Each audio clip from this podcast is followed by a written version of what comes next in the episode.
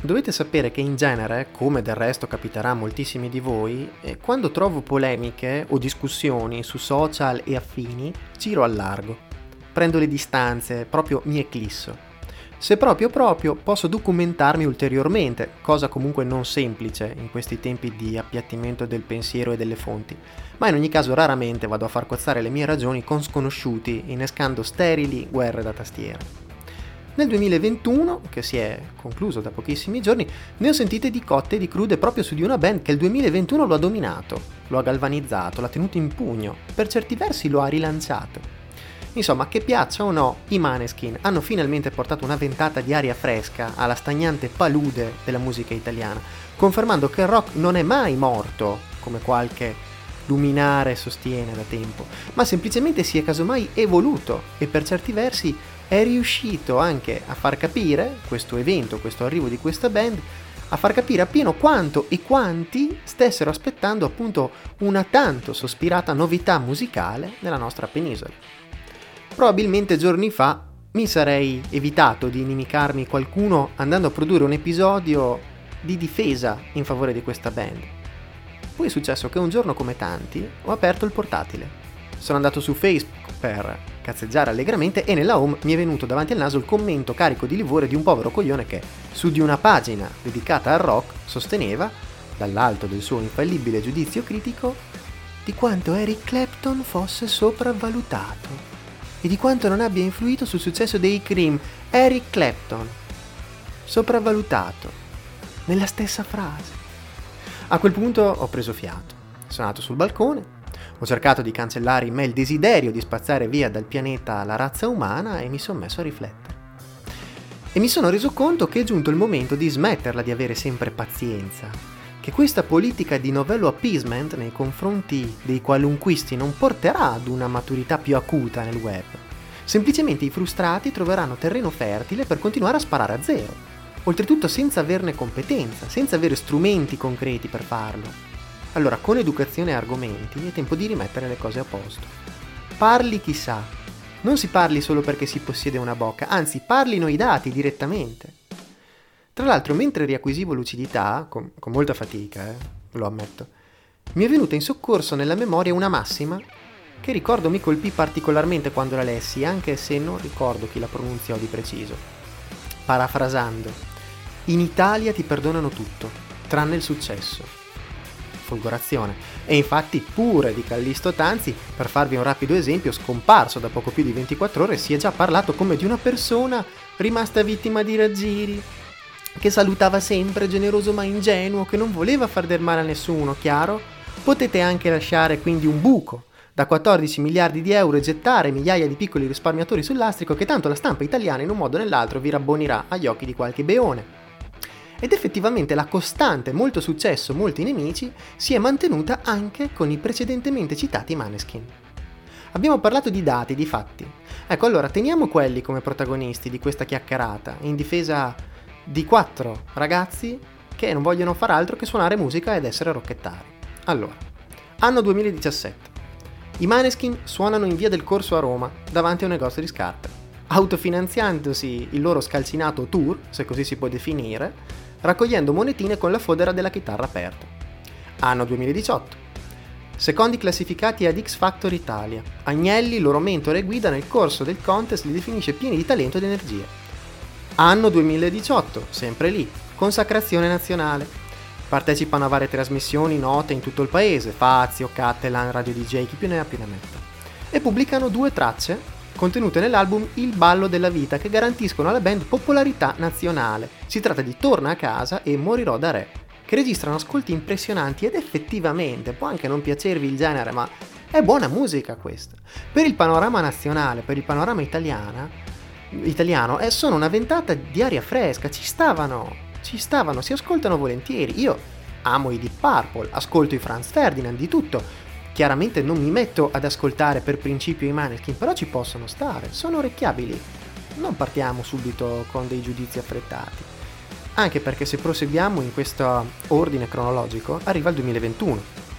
Questo 2021 che appunto si è concluso da poco. E la consacrazione diventa definitiva.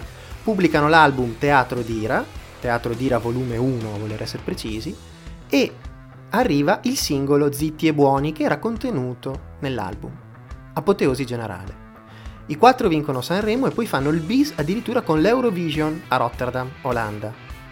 Arrivano addirittura ad aprire un concerto dei Rolling Stones, fortemente voluti da Mick Jagger, che si conferma ancora una volta una volpe dell'uso anche dei media e del saper cavalcare l'onda. E Mick Jagger del resto non è proprio l'ultimo dei cretini a livello musicale. E allora io mi chiedo, ma allora perché tanto livore nei confronti di Damiano, Vittoria, Eitan e Thomas? Perché tanto astio verso la musica dei Maneskin? E ancora perché così tante critiche al loro modo di farla, di interpretarla questa musica, di arrangiarla? Sbagliano tutti? Tutti quanti? Da Mick Jagger a Rolling Stone Italia a X Factor, a Dagnelli, chi chiunque, le etichette anche discografiche che gli hanno offerto fior di quattrini. Quindi l'entusiasmo verso di loro è dettato unicamente da un consumo di droghe o da un appannamento delle capacità sensoriali? Io ne dubito fortemente, ragazzi. Eppure da quante bocche ho sentito condanne verso questa band? E con che modo d'ira, oltretutto? Insomma, vi scandalizzavate meno per l'aumento del gas, della luce, delle bollette, di, di tutte le volte che ci hanno messo un paletto di frassino su per il culo. Eppure se si parlava dei maneskin, sembrava di trovarsi di fronte a una schiera di vampiri. Ma perché io dico? Ma voglio dire, anche per banalità, anche per il loro look venivano criticati, per il loro modo di stare sul palco. Ad esempio, che siano costruiti a tavolino mi pare una supposizione capziosa. Ah, non può neanche rientrare nei canoni di possibili giudizi finali. Voglio dire, ma quale rockstar non è costruita? Ma, ma lo vedete Alice Cooper quando sale sul palco? Ma voi che vi pensate che sia tutto naturale un simile uso della, tra- della teatralità? E del resto, non era forse anche lo stesso Sorrentino nel suo meraviglioso film This Must Be the Place che ironizzava tramite la figura del protagonista immaginario, Cheyenne, sul massiccio uso dell'effetto e della recitazione nel mondo dello spettacolo, nel mondo della musica? Se avete visto quel film, probabilmente vi sovviene. Se non l'avete fatto, potete darvi, dargli un'occhiata e probabilmente converrete sul fatto che questo comunque sia qualcosa di logico. La verità, dal mio punto di vista, è che ancora una volta, dal mio modesto punto di vista, la novità spaventa. Spaventa molti. Spaventa molti che non capendola la condannano. È un classico che troviamo in ogni ambito, lo troviamo nello sport, nello stile, nella politica e ora anche nella musica. I maneskin possono piacere oppure no, e su questo siamo tutti d'accordo. Tuttavia non sono da condannare, anzi io credo che siano da ammirare come un qualcosa di necessario che finalmente è arrivato.